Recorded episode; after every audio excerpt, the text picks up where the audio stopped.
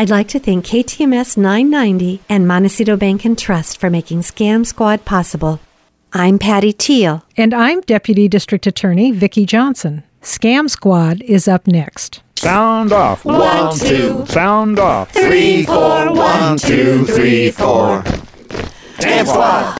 Welcome to Scam Squad. I'm Patty Teal here with Deputy District Attorney Vicki Johnson. And we have our favorite criminologist here today with us and often a regular guest. And I'll let Vicki introduce her. Thank you, Patty. Good to be here as always, and happy to have back with us criminologist Judy Chrisman Yates, who, as I'm sure you know by now, authors a monthly newsletter on financial exploitation, which is always full of very valuable information. And one article in the monthly newsletter caught my eye. And here's the title Building a Digital Defense Against Crypto Romance Scam. So I asked Judy to join us today to tell us about this. First of all, Judy, welcome. Glad to see you here. Tell us what is a crypto romance scam? How in the world do these work? Well, first, thank you for having me back on Scam Squad. Vicki, as you know, cryptocurrency is the latest buzzword. And what I have found is people have FOMO, the fear of missing out. And it works perfectly with cryptocurrency because it's so complex. So technically, cryptocurrency uses digital representations of value and it's decentralized. What that means is you cannot hold it, you can't see it, it's digital. Decentralized means that it's peer to peer, one to one. There's no government, no person that's really regulating this. Our government is working on that. The crypto part of it is interesting. It comes from cryptology, which happens to be the science of hiding information. So, how perfect that a scammer can use cryptocurrency. When I started studying cryptocurrency two years ago, there were 2,000 different cryptocurrencies out there. Now there are over 6,000. Mm-hmm. The one that we hear about most is Bitcoin because it happened to be first. But what's important to remember is it's complex, you can't see it, it's speculative, it has limited legislation and protections and it's easy to lose an investment. And by the way, if you are with a scammer, you are always going to lose. So when it comes to, you know, how the romance scam fits into all of this, what an individual does is they go onto social media like Tinder or Bumble, Plenty of Fish, Match.com, eHarmony, and also you could even go on to Nextdoor, which is more local, more toward your area.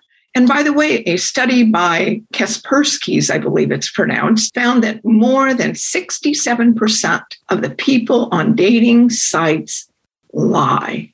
Oh, that's a surprise. no surprise there. It could be a small lie, it could be a lie. So, how perfect for scammers. So, once you've connected with somebody on social media, they always start out as pleasant, calm, nice, thoughtful, helpful, caring. But what they're doing, if they're a scammer, is they begin to groom you, very much like child molester grooms a child or their victim. So in this case, the grooming techniques that are used is first they target a victim, and of course they've gone on the website, the social media, so they have you, and then they try to get your uh, trust, and they want to have access to you. So that could be email, the telephone, texting, whatever it happens to be. And gradually, they start isolating you from your friends and family by keeping you really busy. And whenever you're in a romance of any type, you know your focus happens to be with that person. So a lot of times they call you dozens of times a day or email you or they just keep you busy. And um, they, they like it to be a secret relationship. And so they share and, and gain your confidence and uh, just try to keep you from sharing all your information with other with other people that you're in this relationship. But the stage six, which is then evolve into sexual contact for the predator, in this case, the predator is going after your money. And the seventh stage happens to be controlling the relationship that you're in. The twist for today's scam is that the scammer, in this case, ha- happens to tell you after he's built this romantic interest in you and trust, is that they happen to be an expert in cryptocurrency investing. And eventually, what they do is you know, they tell you all about it. And like I say, it's so co- complex that even financial wizards have a, a, difficult time certainly explaining it if not knowing about it. But they give you all kinds of information and address your questions. So basically on what you ask them then they can tell what your knowledge is about cryptocurrency and what they can tell you. They tell you there's this great website that you can go to or there's an app that you can get and they give you the information and you download that on your phone or on your computer. And then the next thing you know oh yeah sign in and you're going to make all of this money. And you know this is a great thing. So you start giving your personal information. Because if you happen to go to a securities exchange like Fidelity or Ameritrade or something, and you create an account, then you do have to give them things like your social security number and your name. And, you know, when you start, then you trans- start transferring your money. And that's exactly what these scammers get you to do through these bogus websites that they've set up and the apps that they have created. And unfortunately, the way it ends is one day you can no longer log into the site and you don't have any access to your finances. So your personal information has been compromised. And of course, you've lost a lot of money. Oh, it's unbelievable. So, Judy, how can we protect ourselves against this kind of scam?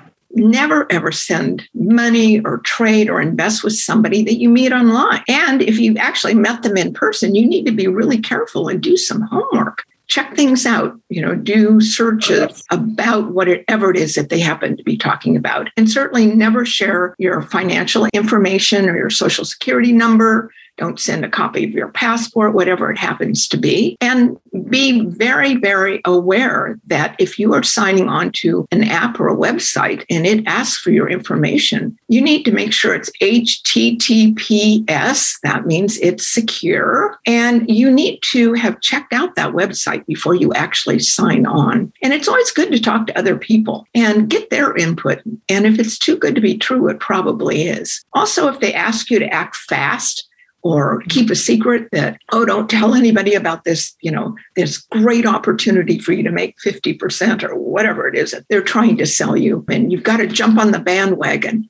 You know that's what scammers do. They don't want you to think and they don't want you to talk to anybody else. They don't want you to go online and do your homework. And be careful not to isolate yourself.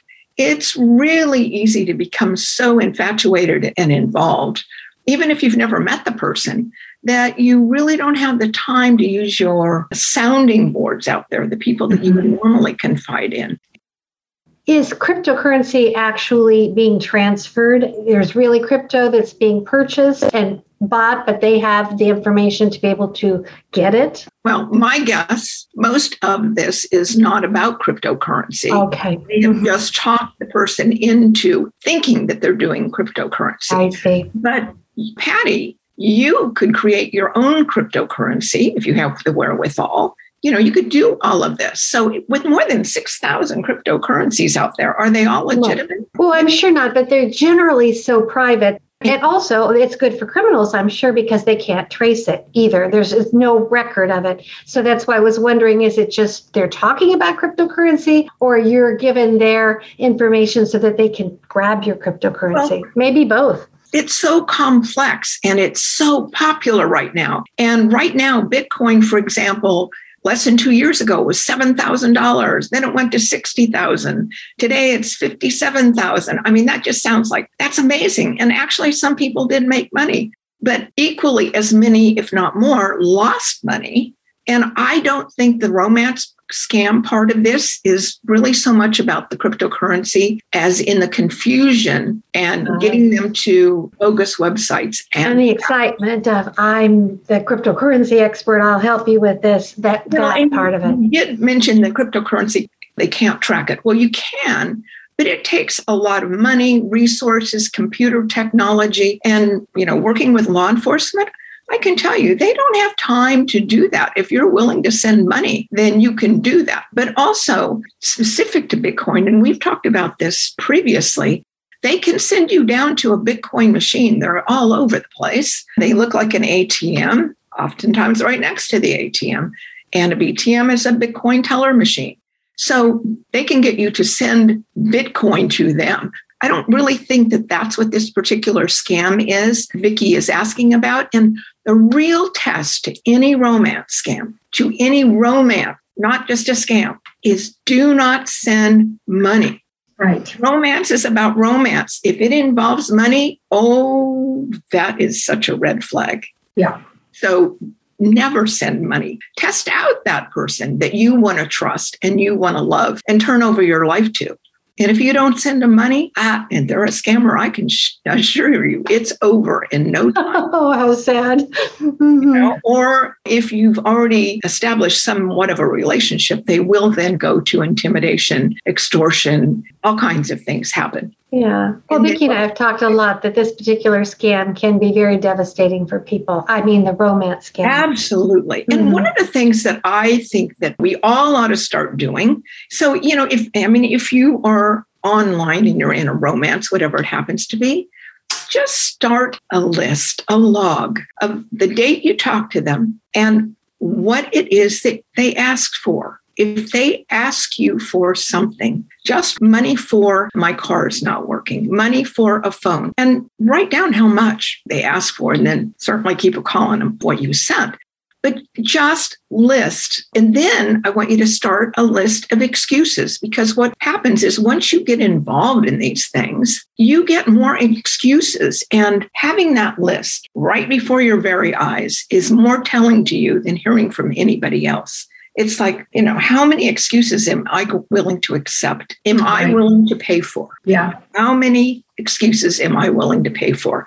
Excuses that I've heard is that pirates attacked the ship and took all of our money. Oh, my. Cancer has hit the family, that I've been in an accident, that the airline, you cannot believe the excuses. So start writing them down because that might be your wake up call when you see that list of dates, what they're asking for, and the excuses for not getting in contact with you. Judy, it's interesting because this feeds right into a bulletin that I got from Interpol. And the new twist as you said, is not so much that they're asking for money for things for them. They are asking you to make an investment which requires you sending money someplace. And for sure, it's to the scammer. And often the investment, as you say, is in some kind of a Bitcoin venture because the victim isn't going to understand it. You've set the scammer has set themselves up as an expert. So as Interpol describes this, first they match you up romantically and then they try and match you with an investment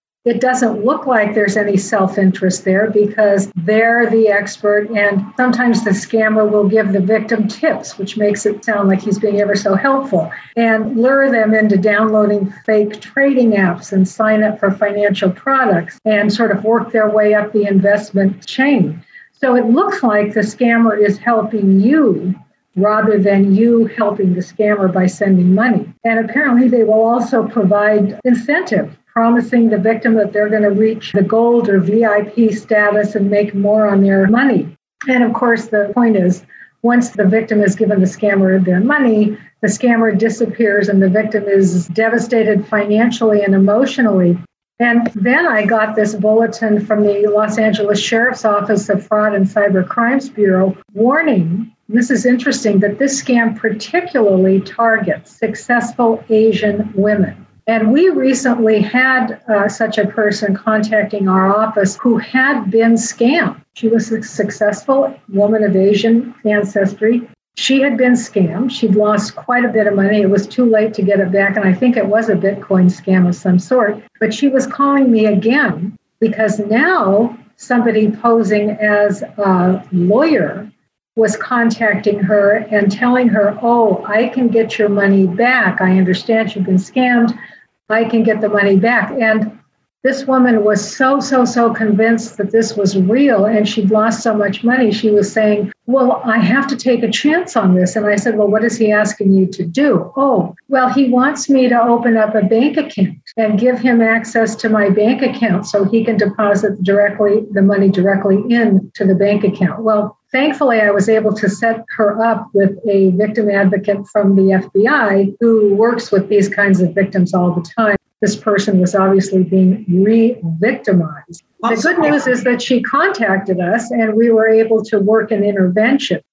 they confuse the whole story and make them fearful and and ashamed and they don't want to tell anybody there are support groups available to help these people who are chronic victims or get caught up in these scams that are so hard to pull away from. And once they realize they've been scammed they're so devastated they're just emotionally destroyed. And these are support groups set up particularly for these victims. One is with AARP, and you can go on the AARP website, aarp.org, fraud support, support group central, and it's a program called REST, and it's a pilot program, and it's where people can come together, and get educated about these scams. And then there's another organization, the Cybercrime Support Network, Fight cybercrime.org is what you log into. And Vicki, would you give your uh, fraud hotline number in case anyone wishes to get in touch with you? Of course. It is 805 568 2442. Once again, 805 568 2442. Thank you, Vicki. thank you, Patty. Thank you, Judy. Thank you. Bye now. Bye bye.